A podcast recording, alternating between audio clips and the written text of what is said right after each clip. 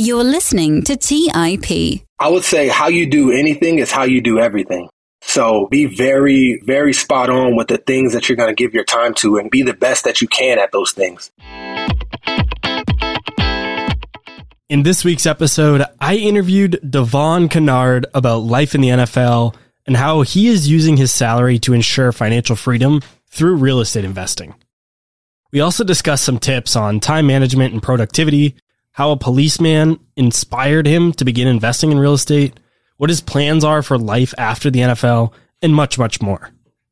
Devon currently plays linebacker for the Baltimore Ravens and has been in the NFL since he was drafted in 2014 from the University of Southern California. During his collegiate years, Devon earned his undergraduate degree in communications in just three years and maintained a 3.8 GPA while playing football. He went on to obtain his master's degree in just a year and a half with a focus on business management. Off the field, Devon is actively building his real estate portfolio through a variety of strategies and is also involved in several philanthropic pursuits. He believes strongly in teaching financial literacy to underserved populations. In 2019, he was nominated for the very prestigious Walter Payton Man of the Year Award. I was really excited to speak with Devon, and I find him to be an inspiration both on and off the field. And it's pretty cool to be able to turn on the TV on Sundays and see a guest of the podcast playing on the field. I'm a big football fan. I love the NFL myself. So that's a really cool aspect of this conversation as well. Now, without further delay, let's jump into this week's episode with Devon Kennard. You're listening to Real Estate Investing by the Investors Podcast Network, where your host, Robert Leonard, interviews successful investors from various real estate investing niches to help educate you on your real estate investing journey.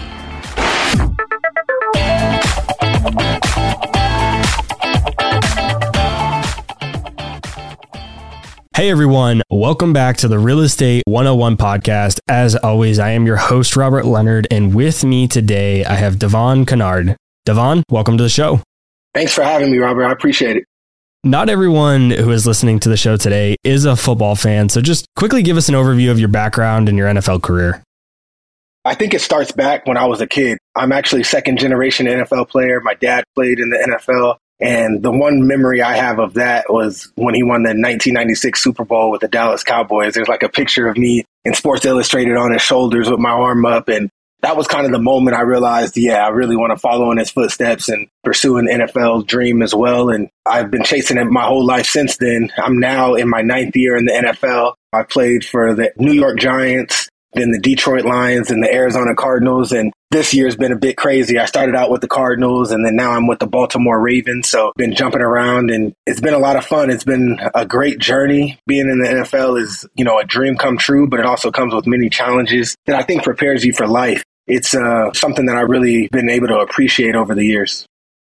I've always wondered, and this is not real estate related. We'll get into your real estate stuff too, but I've always wondered is it easier for somebody to make the NFL if their father, uncle, brother, somebody like that has been in the league, or is it still the same kind of process for everybody? I would say it's an advantage if you allow it to be an advantage because it could be a disadvantage too. Because on the flip side, you can say, oh, your dad made it, so you're a little entitled, or you're not as hungry as the kid who, you know, dad didn't make it, and now he has to like really work even harder to make it to the NFL. You know, being a second generation guy is like, all right, what kind of mindset are you going to take, and how are you going to approach your work every day to get to the goals that you have? Yeah, that makes sense. I once heard that less than 2% of college football players make it to the NFL and that the average career for a pro football player is less than four years being a smart guy and you knew the odds of making it to the league, even though your dad was there, did you have a fallback plan or a plan B if football didn't work out? And how do you think about backup plans and plan Bs in general? I did not at first. So, you know, I always say that I was in high school and plan A, B, and C was like, oh, I'm going to make it to the NFL one day. But uh, life humbled me. My senior year of high school, I was top five recruit in the nation, which means there's only four players that were considered higher than me coming into college, but I tore my ACL my senior year of high school, which is a tragic injury to have as a even amateur athlete. And my college career kind of was inundated with injuries as well, which made me really kind of take a step back and be like, I want to make it to the NFL, but what do I want my life to look like if I don't make it or like, what do I want my life to look like, period? Because I made the decision for me, it's like whether it's through football or not, I wanted to be successful. I wanted to be able to live a life of financial freedom and live on my terms. And it's like, I always saw that life from the eyes of a football player. But if that's taken away from me, what will it look like? And I think that started to really shift how I approached everything in my life, really, even in college. It was like, all right, I'm going to take advantage of this free education. I went to the University of Southern California in LA, one of the most prestigious universities. And my mindset was get as much school done as possible because it's free. So I graduated with my undergrad in three years. I got my master's degree in a year and a half. And more important than those degrees was networking and kind of get a sense of what are some industries that interested me and connecting with people who were successful and finding out what they did. And that's when I first kind of was introduced to real estate. And I have a mentor I met and he started out as a police officer. His wife was a teacher and he bought one property and then bought another one. And now years later, he owns and operates thousands of properties in the Los Angeles area. And it kind of sparked something and flipped the switch for me in college because I was like, if this man was able to do that off of, you know, a police officer and teacher salary, then I have no excuse. I can go and pursue that as well.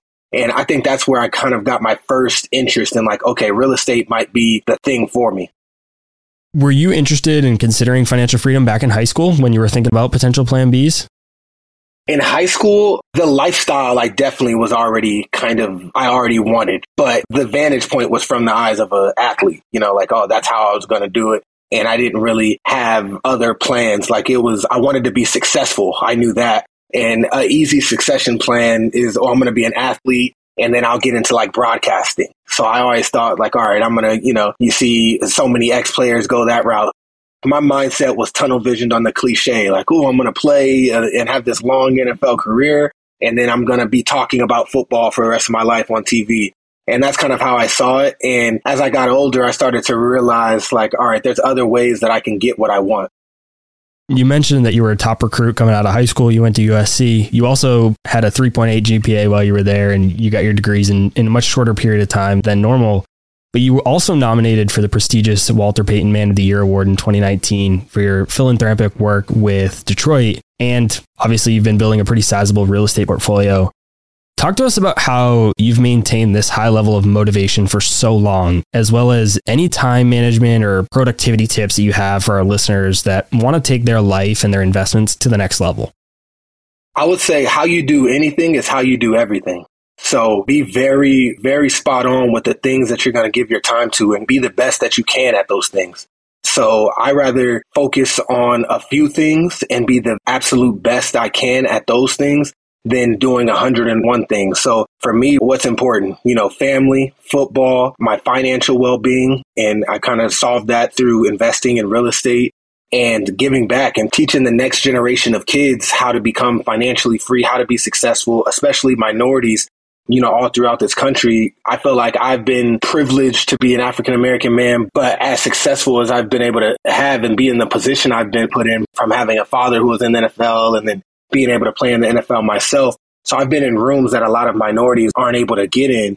And, you know, I feel like it's my responsibility to bridge that gap and show more people the different ways they can get out of their situations, improve their well being, improve their life.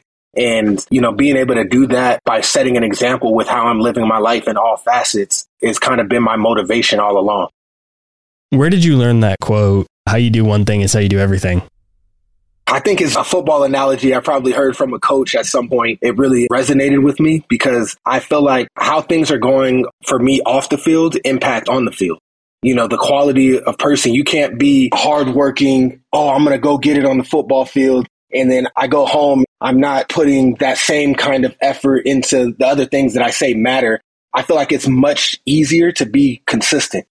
So the roles that I'm going to play in my life, I'm going to give my best effort and my best foot forward and, you know, I feel like if you take that perspective, then it goes across the board and that's just the standard in your life. So you don't have to turn it on and turn it off. People who turn it on and turn it off in so many different areas of their life, I feel like you become depleted and you're not reaching your full potential. Have you ever listened to any of Eric Thomas's speeches either on YouTube? I know he's been to some NFL teams. So I don't know maybe if you were in the locker room when he did that. I've never heard him in person, but I've definitely heard him speak a lot. And he talks about some of those things himself, but he's a very motivating guy. I, you know, I really look up to, you know, kind of his message. Yeah, you mentioned standards, and the first thing I think of is ET. I listen to his videos all the time. He's probably my favorite motivational guy. I love a lot of what he talks about. Absolutely. He's, I think I remember a few years ago when it was the thing like you got to want to be successful more than you want to breathe type of deal. I think that's exaggerated, obviously, but I think the point in that is you can't have options of being unsuccessful, of not achieving of being the best. And success is all relative to you. I feel like you got to maximize the gifts that you've been given. And, you know, there's a parable in the Bible that I really refer to a lot. And it talks about like there was a, you know, an owner who had three slaves and he's leaving town and he gives one slave five bags of gold, another slave two, and another one one. And he's like, go do something with this. And when I get back, I'm going to see what you did. The guy with five bags went and invested it and turned it to 10. The guy with two bags went and invested it and turned it to four. The guy with one bag decided he wasn't going to do anything with it, buried the money, and just waited till the master came back. When he comes back, he awards the guy who multiplied his five bags to 10, his two bags to four, and then kind of denounced the man who didn't do anything. That always resonated with me because whether you're the guy with five bags, two bags, or one bag, what did you do with what you've been given? God's given us gifts. You've been in position. You have certain skill sets. You have certain abilities. And are you maximizing those to the best of your ability and getting the most out of yourself in all facets of life? And if you are, then you can look in the mirror every day and be proud of the person you see and what you've accomplished. And you don't want to be the person with one bag who's been given a certain skill set, abilities, circumstances through what your parents have given you, whatever, and did nothing with it. Yeah, I love that. I love that story. And ET talks about this, about having standards, but he says basically you need to set a standard for yourself and you need to hold yourself to it. And he talks about one of my favorite videos is he says, you owe you. And basically what he's saying is like you hold all these other people to a standard. He uses an example where you'll go to the store and if the store tells you that a product or service that you're buying is going to do something for you and if it doesn't do that within 30 days, you go back to them and you're like, "Hey, I want a refund. It didn't do it." But then he flips that and says, "Well, like you don't hold yourself to that same standard. You tell yourself you're going to do this stuff all the time and you don't do it basically his videos you owe you like you need to hold yourself to the same standard that you're holding other people to and if you tell yourself you're going to do something you need to do it absolutely. I think i haven't heard that one but that's incredible. I think that's a really good point. Go check it out. It's owe on on youtube. I think you'll enjoy it. But during my research for this interview i learned that you're pretty frugal and you save about 50% of your income. And i personally love the story about how you drove your high school car which is a kia during your first season in the nfl and then one of the most more famous ESPN's 30 for 30s is titled Broke. And it's about how all these professional athletes experience horrendous financial circumstances after their careers. And it even says that upwards of 78% of former NFL players have gone bankrupt or are under serious financial stress. Talk to us about how you developed your financial habits, who influenced you, and how you've avoided many of the temptations that life as a professional athlete comes with. I would say probably in college at some point that where I was like, if I'm like, I want to take advantage, if I do make it to the NFL, whether it's one year or 10 years, I want to take advantage of the money I can make in a short span of time. Because even if I only played one year, I'll be 23 my first year in the NFL. And at least that year, I'm going to make more money than most people my age are making. So I can use that and how can I use that to catapult me towards the life that I wanted? So my mindset was like, okay, I got drafted. I don't know how long I'm going to play, but I'm bringing my high school car. I'm not buying a car because I want to use this money to catapult me. And if this is my only year ever playing in the NFL, I want to be able to say I saved majority of that money and now it's putting me in a position to invest and to do things and get me a few steps ahead of every other 23 year old, 24 year old who's just getting out of college and entering the workforce. That was my mindset and my motivation. And it's the concept of delayed gratification. It's not that I didn't want a nicer car, but my mindset was I want to be able to pick and choose a nice car to drive the rest of my life, not when I'm 23. And then later on, I'm 30 something and now I'm downgrading my cars because I'm out of the NFL and those expenses are too high. I wanted to be able to sustain that in my 30s, 40s, and 50s. So let me make the sacrifices now. And it, it was tough. You know, you're in a culture where I'm pulling into the driveway. I was with the New York Giants. I'm seeing Rolls Royces, Phantoms, Lambos, all these different kind of cars. And I'm pulling up in a 2005 Kia Sorento. Definitely wasn't the sexiest thing, but felt I was really strong and I might be able to buy those things one day, but I don't need to do it right now. Based on the timeline, I don't think that his story that I'm about to mention was popular yet, but in the last couple of years, it's become popular that uh, the story that of Gronk who only spends his endorsement money. He basically says that I believe that's what it is. He spends only his endorsement money, saves all of his NFL money. Do you look at guys like that as kind of inspiration? And did that help you at all with the decisions you've made financially with your NFL earnings? I think it was kind of what my mindset is, is kind of along the same lines of a Gronk to where my first year in the NFL, I drove my 2005 Kia Sorento but my next car was a car deal that I got with a local car dealership and it was a free Kia Cadenza. So it was nicer, but it was still a Kia. And, you know, I drove that for three years. I didn't buy my first car until I got my next big contract when I went to the Detroit Lions. And even then, I bought it with marketing money, not my NFL money. I've always felt like the real flex is making NFL money, investing it, and being able to buy things with my investment money from there it's like it's one step, it's an extra step, right? So I'm not just making NFL money and spending it. I'm making NFL money, investing it, making that money earn me more money. And then if you want to buy, you know, some lavish things or, you know, you want to treat yourself to something, I feel like that's the real flex is when you're doing that with passive income instead of earned income. I'm a car guy myself, so I'm curious. What was that first car that you bought yourself? First one was a Range Rover Sport. And even with that, I was kind of trying to be I really wanted like the autobiography big body Range Rover and then but those were so expensive. I kind of talked myself out of it. I got the Range Rover Sport and now I'm in my ninth year and I finally bought the big body one that I've always wanted. But it took me nearly being in the NFL a decade to finally get the car that I always wanted. So, you know, I'm not a super car person, but for whatever reason, a Range Rover was always like what I envisioned myself driving. So I finally got my dream car now. I'd say but I'd say you've earned it. That my but my real estate portfolio paid for it. So it's and, and it's funny. Owns it. It's funny because my brother, I think just like you, you and I have the same mindset. Uh, for me, it's like you could have bought your dream car right at the beginning if you wanted, but you, like you said, it was delayed gratification. You waited a little bit later, and and for me, it's not maybe that car, but for me, it's I've been house hacking ever since I, and I was in college. I bought my first house when I was a senior in college and I've been house hacking ever since. And when you house hack, I mean, you could buy nice properties, but generally they're not as like your dream home. And so for me, my brother's a little bit younger.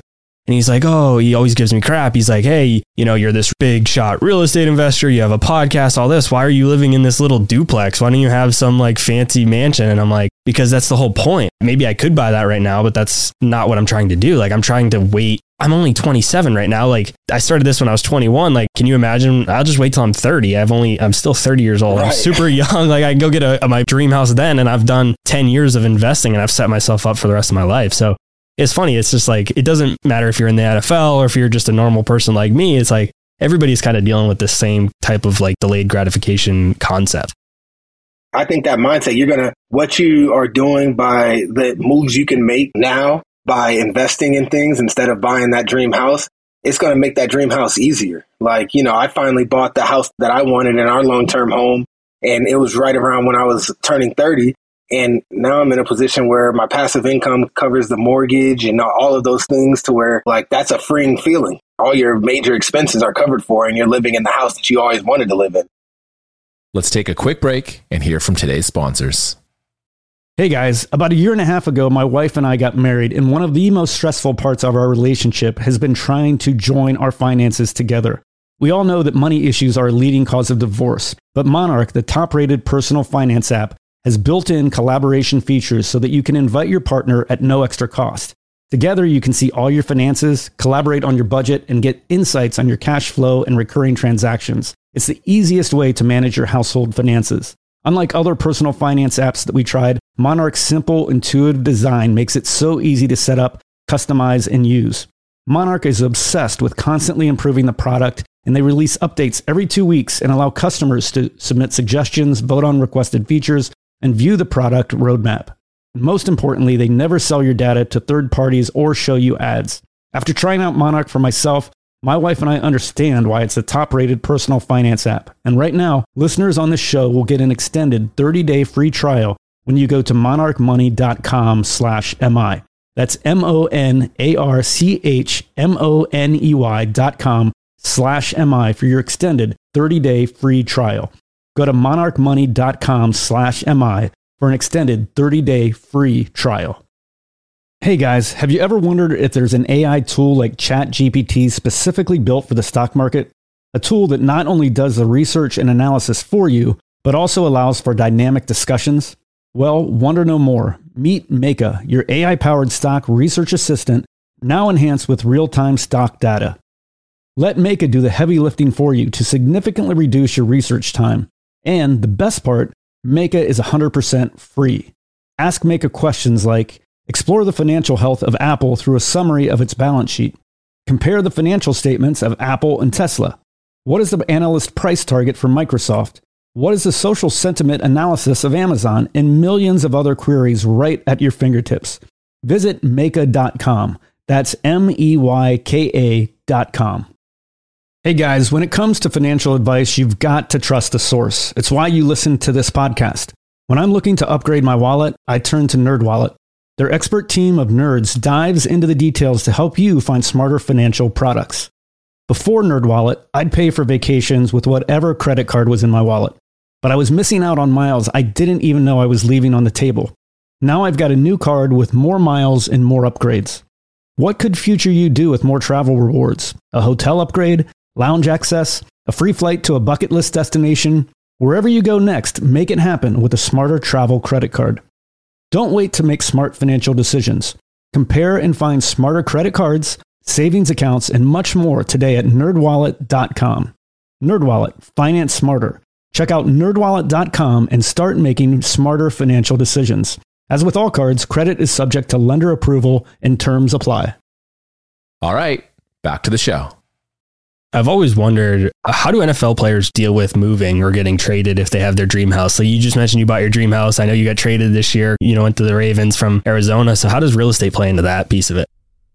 Well, that whole situation is crazy. So I've been with the Cardinals the last two and a half years and the business of it, they drafted a couple of young guys that they really like. So they, they know I'm a good player, but essentially wanted to get rid of me because they wanted the young guys to play. It's a young man's league. They want to get rid of me in the middle of the year. They released me on a Friday. It's officially announced Saturday. Once it's officially announced at 4 p.m. that Saturday, the Ravens called me and they asked me to hop on a plane and come sign with them the next day. So I find out Friday. It officially happened Saturday. I had less than 24 hours and I had to pack a bag, come to Baltimore, and I've been here ever since. So for the last couple of weeks, I've been in Baltimore. They put me up at a hotel for seven days for free and pretty much I had to figure it out from there. So I found an Airbnb. That's what I'm in now. Found the Airbnb in the Baltimore area close to the facility. I moved my stuff in and my family's still back in Arizona in our long-term home because that's what we call it home.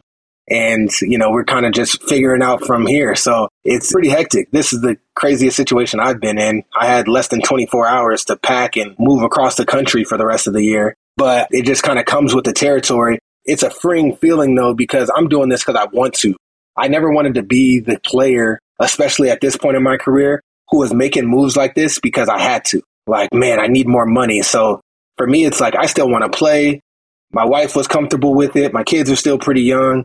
Like, this is a little inconvenient, but all right, I'm going to go to Baltimore, make the most of the season. We got a chance to make a real playoff push, etc. Instead of like, man, I don't want to do this, but I need the money, so I have to go. I feel like it's really freeing feeling when you're able to move out of choice and not out of like have to. I've heard you use the phrase trust but verify when it comes to selecting investment partners or just choosing deals to invest in. And this phrase is, you know, because it's so commonly used in the Bitcoin community, it got me curious about how you invest outside of real estate and if you invest in Bitcoin. We've seen others like Russell Okung and Odell Beckham take portions of their salaries in Bitcoin. How do you approach portfolio allocation and what assets are you interested in outside of real estate? In my humble opinion, them boys are tripping.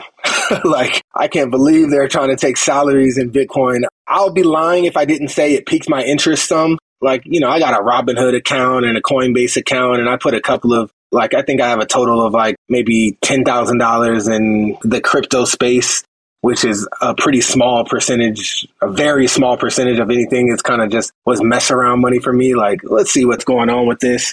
But for me, I never fully understood it and understand it now. And it seems so volatile to where it was more so like a fun, like I put enough money into it to where I would like kind of keep up with it and see what was happening. But I don't believe in it enough to invest real money that actually matters to me. And it's hard to say for me outside of real estate it's like different ways to do real estate. My I am very much allocated to real estate. And what I mean by that is I own 22 properties myself now and actively looking for more. So hopefully, you know, that number is going to be increasing by the end of the year or early next year. But outside of that, I invest in a lot of syndications as well. And I feel like with where I'm at in my life, the fact that I'm a professional athlete, I have extra income coming in. Syndications has been a great tool to help give the cash flow that I feel like I need as a professional athlete for when my career is done. And it's something I talk a lot about with high wealth earners, including athletes and entertainers, because you don't know how long you're going to be able to do what you do.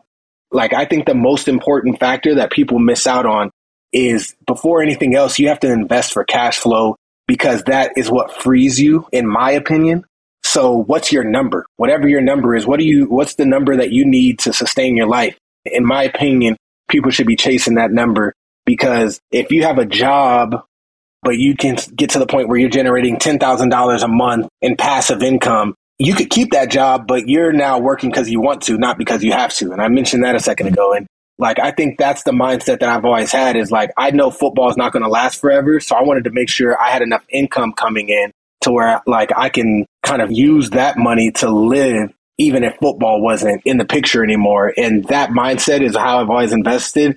And that's why I've kind of brought me to so much real estate. But I have some money like retirement accounts and things like that in stock market and, and stuff. But to be honest with you, I'm heavily leveraged in real estate. How does this go over in NFL locker rooms when you talk about this stuff? Do guys like agree? Do they kind of they just like, no, man, we're you know we're rich. Let's buy Lambos. Like, what is that conversation like? The language in the locker room has evolved and changed a lot over the last few years. Guys are getting more sophisticated, but there's not a lot of guys who are really tapped into the real estate world. But they're definitely interested. And for me, it was humbling early on because I started out and everyone, most guys are like have financial advisors and they're in the stock market and portfolio allocations and, and all, all of this stuff. And I started out that way a little bit when I first got in the league, and I'm like losing money. It's fluctuating up and down. And I'm like, this just isn't doing what I really want my investments to do. I want consistency. I want cash flow. Like, I want it to grow and appreciate, right? But, like, what about in the meantime? Like, if I'm done playing, what is this fluctuating, speculative, like investing doing for me on the day to day and providing for my lifestyle? So it was kind of new for me once I started investing in real estate because I didn't hear a lot of people doing it. And I thought like, it makes sense to me, but am I doing something wrong? Because why isn't anybody else kind of really doing this? And it made me like really dig deep to learn because I'm like, this sounds right, but why isn't anybody else doing it? I have to be tripping. Like, what am I missing? And the more I started to learn, the more podcasts I listened to, the more books I read, the more people I talked to, it's like, no, people are just afraid to do the work. They just don't know how to evaluate a good deal and they don't know what to look for essentially. So they don't do it. So if I learn that, I can put myself and have a distinct advantage. And now it's kind of like, all right, it's growing more popular and guys are asking about it and asking questions. And I'm becoming well known for investing in different kinds of real estate and I just see that there's a gap with execution now. So guys are interested, but who's going to actually learn how to underwrite a deal? Who's going to actually learn how to look at pro forma? Who's going to look at an operating agreement from a syndication and know what disposition fees are and and assignment fees and, and all these things to be able to evaluate like does this deal make sense what's your roi what's your irr what's your cash on cash like learn the language and you know a lot of guys kind of get overwhelmed with that stuff. So they just, they're like interested, but then don't do much from there. So, how can somebody like, say, myself, who is an investor and they are looking for investors? You have a bunch of people in the NFL, they're really interested in real estate. They may not have the time or interest to learn to do it themselves. How do you get on the radar of professional athletes or high income earners like that, or even like get in contact with them to potentially invest in your own deals, like in a deal that I was doing or somebody else that's listening to the show? I would say be a good teacher and understand the flip side of trust but verify. So professional athletes are going to be very skeptical. You got to be willing to allow them to trust but verify. Like, oh, that sounds good, but you're going to have to walk them through and get them to feel very comfortable and take the time to teach. I don't think there's enough people who are teaching, especially professional athletes, because sometimes it's their own fault because they're not trying to learn or be active learners, but understand the investment and understand why it's a good, understand the risk and giving realistic projections and numbers. So it's transparent because a lot of the times I've seen been approached by investors like yourself or someone who is approaching other professional athletes and they're giving them unrealistic numbers, you know, pro formas that's not including any kind of capex and the repair and maintenance is, is way too low and they're not even factoring in property management. And it's like, this guy's going to buy one property. It's not going to perform how you said it was. And he's going to be turned off from doing real estate ever again because you gave him an unrealistic picture where they're assuring this grandioso return and it wasn't real from the start. So I feel like transparency and teaching is the gap that needs to be fed. And, and that's what I've been trying to fill is like helping guys understand that it's not that hard. We understand playbooks, football playbooks, and to a normal person, it would look like Japanese, some of our plays and what we're going. So all it is is another language. Real estate and financial literacy is just another language that I try to tell guys you can learn and it's not that hard, but you just got to put in a little effort, just like you would, you know, on the football field to learn a football playbook. Are you familiar with Jedidiah Collins, the fullback that was in the NFL? He's big in the finance and investing space now. Absolutely. We host some classes together through the NFL, and we've been talking about doing some more work together in the future. So hopefully that kind of pans out. Yeah, he's awesome. He's been a guest here on the show two or three times now. So like you said, there's not a ton of guys that are interested in it, and you're becoming well known for real estate. So I figured you guys you guys had connected. But going back, you mentioned that you didn't like how the stock market was kind of, you know, you gave some of your money to the finance, your finance guy, your quote unquote finance guy when you first got in the league, but you didn't love how the stock market was going up and down too much. It wasn't consistent, didn't have cash flow. How did you decide to get started in real estate? What was your first deal like? What did that look like? How'd you actually get started? There was two things that kind of happened simultaneously for me. One, I was connected and it was like my syndication journey. I was connected with a financial advisor whose sole focus was completely different than every financial advisor I know in the NFL who's just stock market. He essentially analyzes syndications all over the country and brings the best ones he can find to his clients. And most of them are real estate backed, apartment complexes, hotels, single family deals, and it's mostly private. There was another player who introduced me to him and it sounded too good to be true. Because I had a real estate background, it wasn't foreign to me, but I'm like, some of the returns, and he's like talking about dividends, 8% cash on cash yearly, given out quarterly. And it's like, that sounds exactly like what I want, but sounds too good to be true. So I was very skeptical and I started out with just putting 35K into essentially a fund that did short term lending to people who were like building apartment complexes or, you know, commercial properties, what have you. And it was backed by the real estate. So if they didn't pay their loan, we would take over that apartment complex or that building. So conceptually, that made sense to me.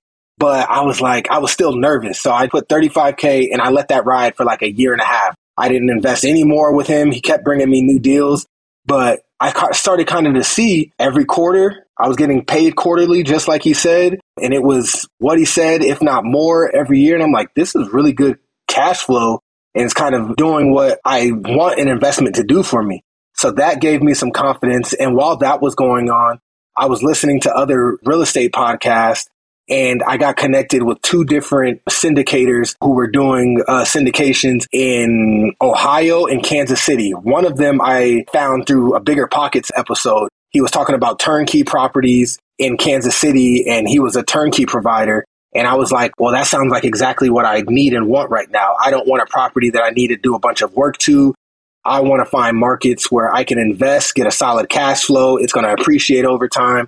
So I connected with him. It was all season. I went to Kansas City, met with him, and I met with third party property management. I felt comfortable. So I started buying properties there while simultaneously doing the same thing in Ohio and started, you know, I met a guy who owned a syndication, a pretty large one, buying thousands of homes in Ohio. And he actually graduated from USC. So that ties back to networking. And I kind of negotiated a way to, for him to allow me to carve out my own portfolio through the syndication. And they were going to let me kind of hand pick a few properties that I can buy and add to my personal portfolio. So I started simultaneously like doing syndications and buying my own deals and kind of doing the balancing act. And I've kind of maintained that along the way. Now I'm in over 30 syndications and have a large portion of my portfolio giving me off dividends. I'm getting appreciation for those. And then I own 22 properties myself.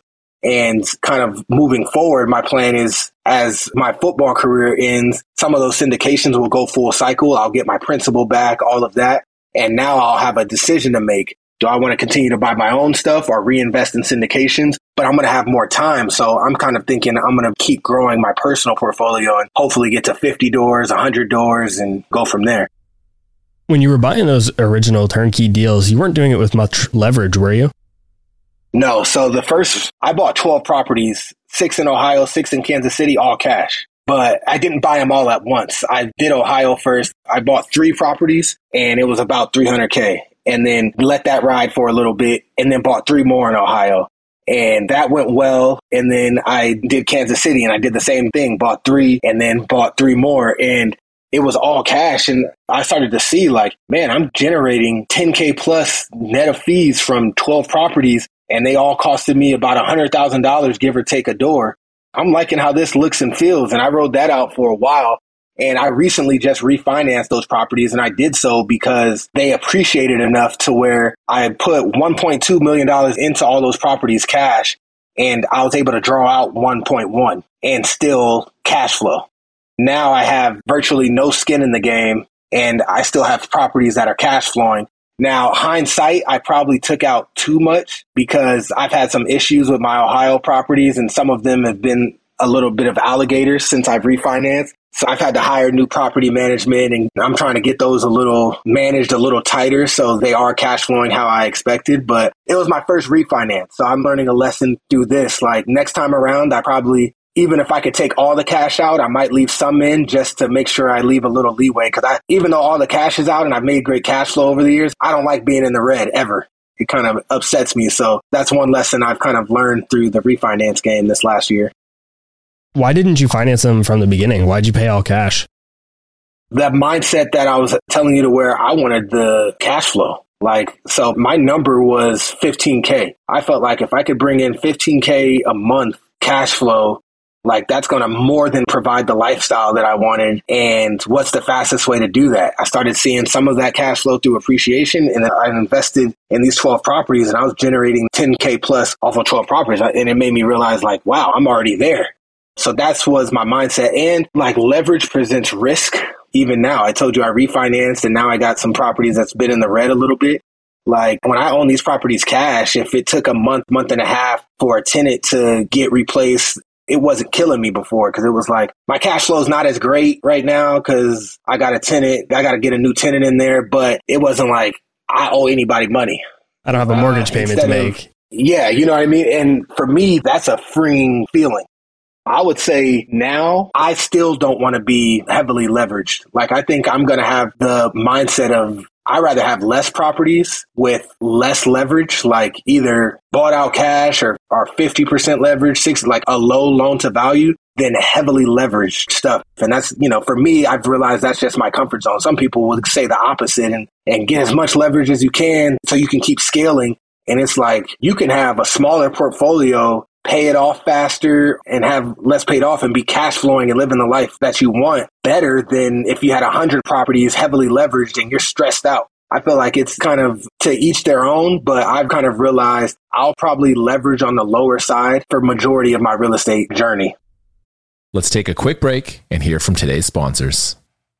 Do you guys ever feel overwhelmed with all that's going on in the markets and feel like you just can't keep up with the day to day news headlines? Today's show sponsor, Yahoo Finance, is my go to solution to keeping up with today's top news and stay informed with what is happening globally. With Yahoo Finance, I'm able to see the biggest trends and biggest movers in the stock market, what is happening with interest rates, major geopolitical events, and much more. If it wasn't for Yahoo Finance, I would have no idea that Tesla is laying off 10% of their staff or why iPhone shipments are down 9% year over year. Yahoo Finance also has a number of other cool features, including a tool that lets you link in all of your investment accounts, analyst ratings, and independent research, as well as the ability to create customized charts. Yahoo Finance is one of my favorite tools I use in my investing toolkit, and it's what I use each morning to kick off my day and stay in the loop with what's happening in the markets. Join more than 90 million monthly users today and get comprehensive financial news and analysis at yahoofinance.com. The number one financial destination, yahoofinance.com. Hey guys, when it comes to financial advice, you've got to trust the source. It's why you listen to this podcast. When I'm looking to upgrade my wallet, I turn to NerdWallet. Their expert team of nerds dives into the details to help you find smarter financial products. Before NerdWallet, I'd pay for vacations with whatever credit card was in my wallet but I was missing out on miles I didn't even know I was leaving on the table. Now I've got a new card with more miles and more upgrades. What could future you do with more travel rewards? A hotel upgrade, lounge access, a free flight to a bucket list destination? Wherever you go next, make it happen with a smarter travel credit card. Don't wait to make smart financial decisions. Compare and find smarter credit cards, savings accounts, and much more today at nerdwallet.com. Nerdwallet, finance smarter. Check out nerdwallet.com and start making smarter financial decisions. As with all cards, credit is subject to lender approval and terms apply. Quick math the less your business spends on operations, on multiple systems, on delivering your product or service, the more margin you have and the more money you keep. But with higher expenses on materials, employees, distribution, and borrowing, everything costs more.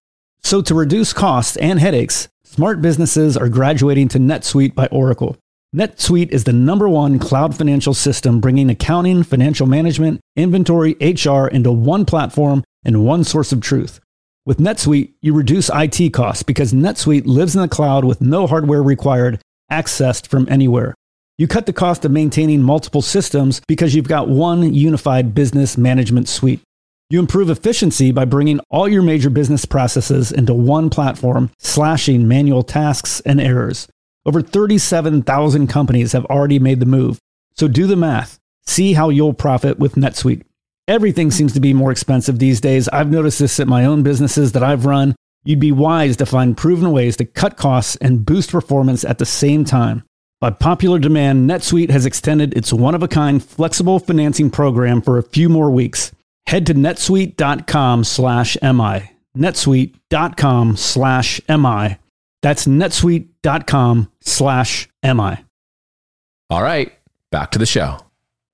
I think it depends where you are in your financial life, where you are in your career too. Like somebody who's early on, like they're probably going to have to be a little bit higher leveraged. And then as you get a little bit later on in your journey, you're worth more money. You want to kind of preserve what you've earned and you don't want to, you don't have to take as much risk because you don't need to scale and it's not worth the risk. But when you're starting early on, sometimes you have to take a little bit more risk. yeah, I, I, think that's a really good point you make with saying that. Because if, say, like kind of we were talking about, oh, if I only played one year, if I only played one year and only had $100,000 in the bank, I would take more risk than I've had a nine year NFL career now. I've, I've been blessed to make a good amount of money. So I think, you know, it's very relative to where you're at in, in your financial stability standpoint. And I feel like I've done the hard work in that I've made money through the NFL. So it's like, I don't want to take great risk necessarily if I don't have to yeah, you don't want to lose all that money that you, you know, that hard earned money that you've done. And you're already at a spot where you're in a good financial position. So does like that risk is not worth the return. Exactly. How'd you pick the locations in Ohio and in Kansas City? Did you just trust a third party manager, somebody that you had on the ground there that told you those were good neighborhoods? Like, how did you pick? And, and I'm also curious, why did you pick single family houses? And talk to us a little bit about that. Like, are you doing small multifamily? Are you doing anything bigger? Like, what does that look like? I think I got to go back my first actual property was in Beech Grove, Indiana. And that happened because I had an old teammate from USC who was in the NFL too. And he invited me to go to a real estate meetup with him. And through this real estate meetup, we met a guy who was buying a bunch of homes in Ohio, flipping them. I'm not Ohio, in Indiana. So we went out to Indiana, learned his system and how he was doing something. And we took a chance and we bought an $86,000 property together each put 12K down. And that was actually my first, first like taste of any kind of real estate before even Ohio and before syndications actually. And I liked it, but then I realized I got to pick markets I can scale because that guy kind of ghosted us after that. And I was like, this property was performing great for us, but like one property's not doing it. Like, you know, especially when you're buying a single family property, I need to go somewhere where I can trust that I can buy several and kind of stack. And that made me realize, like, all right, I need to find markets that I can do that in. And my risk tolerance is fairly low. And I wanted to get into real estate, but I'm from Phoenix, Arizona. Properties are way more expensive. So when I started to learn about like Indiana, where I bought my first property, and then I got introduced to Ohio and Kansas City, and you're talking about three bed, two baths for around a hundred thousand dollars. I was like, I can stomach that. like, you know what I mean? Like that would hurt if it tanked, but it wouldn't completely kill me as opposed to like I buy a $400,000 property and I can't pay that mortgage. Like that hits a whole lot different. You know what I mean? I think that's really my motivation. And then that just so happened to be where I found providers who were providing turnkey opportunities. And I felt comfortable that I could scale in those markets. Then it was just, is there good property managers? But if you're finding a turnkey provider, they have two or three property management companies they recommend at least. So, you know, you pretty much interview them and consider who's the best fit, what's their criteria for tenant screenings, et cetera and you know kind of go from there but once you do it it's kind of plug and play because you're getting statements monthly from your property management and you're just making sure the numbers make sense approving any expenses that come through and it becomes a numbers game at that point are those 22 properties that you own personally not including any of the syndications are they all single family mostly, but I've been going more towards smaller multifamily, so duplexes. So I have a few are duplexes. I think four of those are duplexes now. I'm not afraid of single family at all. And I started out in single family, honestly, just because of the risk. It was cheaper. And I felt like if I had to go and buy a 12 unit from the get go, I probably still would not own any properties myself because for the first time that scared me. So for me, some people live by multifamily. And I think there's a good chance I will slowly grow into that. But I plan on doing real estate the rest of my life. I don't have to be in a rush. And I mean, um, you're involved in multifamily so through syndications, so it's not like you're not through syndications. Yeah. Anyways, I'm getting that exposure through syndications anyway. So the single family and smaller multifamily, you know, quads and lower is still, even till the today is my comfort zone. I think when I'm done playing and I'm putting a lot more time, maybe I'll consider bigger, bigger things, but like I can stomach and visualize a fourplex, a triplex, a duplex, a single family, just easier financially and just the risk tolerance. And I felt like early on, that's all I could stomach is like the Midwest, cheaper homes. Let's go that route. And it allowed me to get going. And then I built a good portfolio from that. And now I'm looking primarily at duplexes and triplexes and quads now. And I think I'll keep kind of stacking those because I feel like that's a very unique niche that some of those big Blackstones and stuff aren't necessarily always pursuing. It's like, you know, you're going to get 20 units, you're competing with a lot of people. If I have good expertise and I'm going for a quad, you know, my competition might be a little less and I might be able to take advantage of that kind of pocket of opportunities better than the next person. It's funny, our kind of background and story to get into real estate is very similar. When I, I was like ready, I'd done a couple house hacks, I was ready to buy my first rental, but I live in the Boston area and it's expensive. I mean, probably just like Phoenix. And so, okay, I'm going to buy this like two to four unit is what I wanted to buy for a rental. And I was looking at like 120 to 150,000 dollars down. And then the property was probably like five, 600,000. And that was like pretty much on the low end. And I'm like, man, like, I mean, I was 22 at the time. I didn't have that much money. I had a little bit, but like, I just couldn't make that happen. And so I was like, okay, I got to figure something out. And I wasted probably six to nine months because I was set on having multifamily. And then I basically had the same realization as you, as you did. And you're like, if I waited for a 12 unit, I would have never got started. And it was the same for me. I was like, you know what? I need to just find a single family that I can afford. And so what I did, I know this is going to sound kind of crazy, but my background's in finance. So I hired a software developer to scrape demographic data for 7,000 cities across the US. He gave it to me all in a spreadsheet and I ranked every single city in the US from one to 7,000. And I just started looking for every single one that had properties that I could afford. And I found this little town in Texas that had, like you said, a three bed, two bath house with a garage, beautiful fenced in yard, great school district, everything. And it was $65,000 total, like purchase price. And I'm like, all right, you know what? I can do that. We're talking $10,000 down. The monthly payment is 500 bucks. I was like, for the mortgage, I'm like, worst case, if this just goes to crap, I can, you know, I can afford that. I can cover this property. You can, you can, you can figure that exactly, out. Exactly. Exactly. Right. And float it until I needed to sell it. So I did it. And then ever since then, it's worked really well. And I thought about going the turnkey route that you mentioned. But for me, I personally didn't like that because I was like, you know what? I'm an individual guy. I can't compete with these people. So I'm not going to go into these markets that they're in even though they might be good markets, I was like, I need to go somewhere where there's not a lot of investors. That's how I found this little town in Texas. But yeah, it's it's yeah. funny. Same path for me. Yeah, I mean, I think that's so smart, and that's what I recommend so many people because there's so many people who don't wait, or you have the group of people who will say uh, it takes just as much effort to do 12 units as it does to do one. So just do, and you know, you hear all that talking. They could be very much well right, but psychologically, financially, buying $100,000 feels a lot different than buying a million dollar property. I'm sorry. I don't care if it takes the same amount of work. So if you need to buy the $100,000 property first and build into eventually buying the million dollars, then go ahead and do that. And I like your story because I mean, I think if I wasn't in the NFL, I know I'm leaving meat on the bone because so many of my properties were turnkey. You know, like they got to make a little money in between if I'm finding and sourcing these deals more myself, I'd be able to get a better return. And oh, I do some of the renovation. I'm forcing a little equity myself that I'm capturing. So I'm fully aware that I have a portfolio that I haven't fully taken advantage of and left meat on the bone. But that was the same mindset in the sense of, so I'm just going to keep waiting. Like I'm finding deals that even though they're turnkey, they work. They're giving me the kind of return that I would want. So because I know that I'm not making as much money as I would if I found these deals on my own, I'm just not going to do them.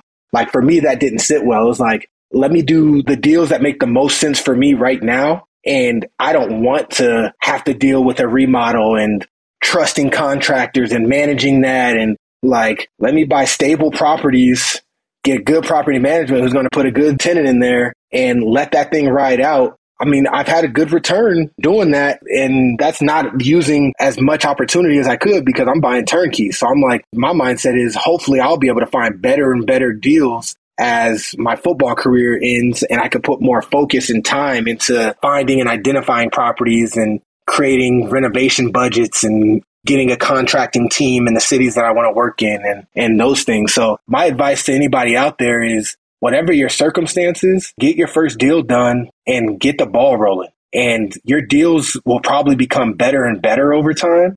But it's okay if you're hitting a single or a double right off the bat. And I think so many people don't invest because they want to triple or, or a home run. And I'm here to tell you, you hit a single or a double consistently, they start to stack and it starts to look really, really good. And that's even over a two, three, five year period. I haven't got to the point where I've held any real estate 10 plus years. And I can say, even in a three to five year window, you know, just investing it, you'll be happy you did in three to five years, no question. I know I love the baseball analogies, singles, doubles, triples, home runs, but in your case, you just got to get a first down, right? You're not going for, you're not yeah. throwing a Hail Mary. You don't need to get a Hail Mary property. You just need to get a first down and then buy another first down and then get another first down. Before you know it, you're in the end zone. You got, you know, you got a touchdown. You get a great property. Yeah, absolutely. I know you you went to the Limitless conference. I know you like Bigger Pockets and Brandon Turner, and I had him here on the show. And one of the things that I really like that he taught me is something that you talked about is you're like, I know these turnkey guys are making some money off me. And Brandon talks about this. He says, if your numbers still work for you, it's fine if other people make money. You know, he talks about this because a lot of people buy from wholesalers and they get mad that they're paying a wholesaler fee, but it's like, the numbers still work for you. Like everybody can get their share. Everybody can make money on the deal. As long as it works for you, then really who cares if they're making money too? And it's the same case with your turnkey providers. Well, and then that's the same mindset with syndications. Like I hear so many people like, I can't believe you got so much money in syndications. Those guys, the general partners, the GPs, the syndicators, you know, they you can call them a bunch of different things. Typically the GPs are syndicators, but they're they're making a killing off of your money. And I'm like, I know they're doing really good, but I'm doing pretty dang good off of it too. So it's like, I mean, it depends what you want to do because if you want to be the one that's doing really good and hitting it out of the park, then you got to be they're the ones that has the loan in their name and they're finding the deal and they're doing the under they're doing all the dirty work. For me i'm evaluating the information and the deal that they're bringing to me with my team deciding if it's a deal that i believe in and it's good. And if it is i'm investing and keeping track as stuff goes. That's my work It's a little more work under upfront with underwriting it and making sure that their projections, their pro formas, it all makes sense. I believe in their philosophy, et cetera, et cetera. And then after that, it's just looking at statements, making sure they paid when they said they're going to pay, getting the updates. So if I'm making preferred return of 8% and it's going to be a five year hold and they're telling me it's going to be a 15 to 20% IRR, I'm not mad at that because, okay, they're making in 25, 30% or whatever they're making on the money that they invested into the deal. It's like, all right, they're making a killing, but I'm making a solid 15% IRR, 20% IRR on this deal over five years. And it took me some due diligence up front and some, you know, keeping track of it along the way.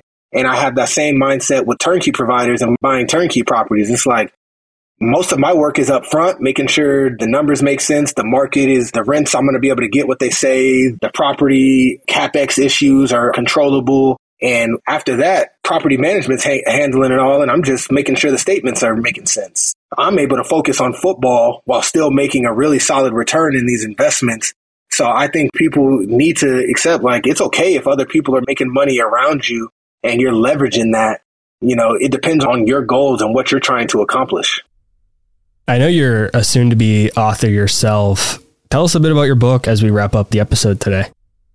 Yeah, so it's going to be coming out April 18th. It's called It All Adds Up Your Financial, you know, goals and reaching your financial dreams. And it's essentially talking a lot about what we talked about today because I feel like the American dream has changed so much and people are still chasing what society told us we're supposed to. And it's failing so many people. And I feel like we're at a unique point in society to where you can reach financial freedom so many different ways and you can make money so many different ways and people need to broaden their horizon. And you see a lot of people doing it. I just think it needs to become the common thread. Like, hey, if you're a cook, you can create a business and become online classes and YouTube channels and making legitimate money off of what you're passionate about in cooking. But th- so taking whatever you're good at and passionate about and you know leveraging that to the best of your ability to maximize your earnings and then investing that in things that's going to give you more cash flow to where you're having multiple revenue streams. And you know that's what I talk a lot about in my book is you know football has been a vehicle for me to maximize my earning potential doing something that I'm really passionate about. But then the next step which is just as important is what do you do with that money from there and how do you invest it? How do you look at it? And I think everyone needs to take that perspective is become exceptional at whatever your career path is and maximize your earning potential and then figure out vehicles. I think the best vehicle is real estate to invest that money and create other income streams to where you're living life on your terms. Yeah, I'm really excited about my book coming out. I hope everybody, you know, checks it out and once it comes out, I'll have to come back on and we can hash it out some more. Yeah, absolutely. I actually just published a book earlier this year with Simon and Schuster, so I know that's a big undertaking. I can't imagine how you're doing it while in the NFL, your portfolio and, and writing. So I know it's a big deal. I'm uh, looking forward to getting my hands on a copy, and and we'll definitely have you back to chat about it. Tell us, Devon, where people can go to find you, your website, social, find your book when it comes out. Like, where do you want people to go to connect with you? Pretty much everything is my name. So you can go to www.devonkennard. That's my website and social media. I have just about everything Instagram, Twitter, Facebook, and it's just at Devon Kennard. So appreciate the follow. And man, this has been a great conversation. So thanks for having me on, Robert. Yeah, I really appreciate it. And truly, thank you for taking time out of your day. I know you're a busy guy, so I really appreciate you joining me. Absolutely. All right, guys, that's all I had for this week's episode of Real Estate Investing. I'll see you again next week. Thank you for listening to TIP. Make sure to subscribe to We Study Billionaires by the Investors Podcast Network. Every Wednesday, we teach you about Bitcoin, and every Saturday, we study billionaires and the financial markets. To access our show notes, transcripts, or courses, go to theinvestorspodcast.com. This show is for entertainment purposes only. Before making any decision, consult a professional. This show is copyrighted by the Investors Podcast Network. Written permission must be granted before syndication or rebroadcasting.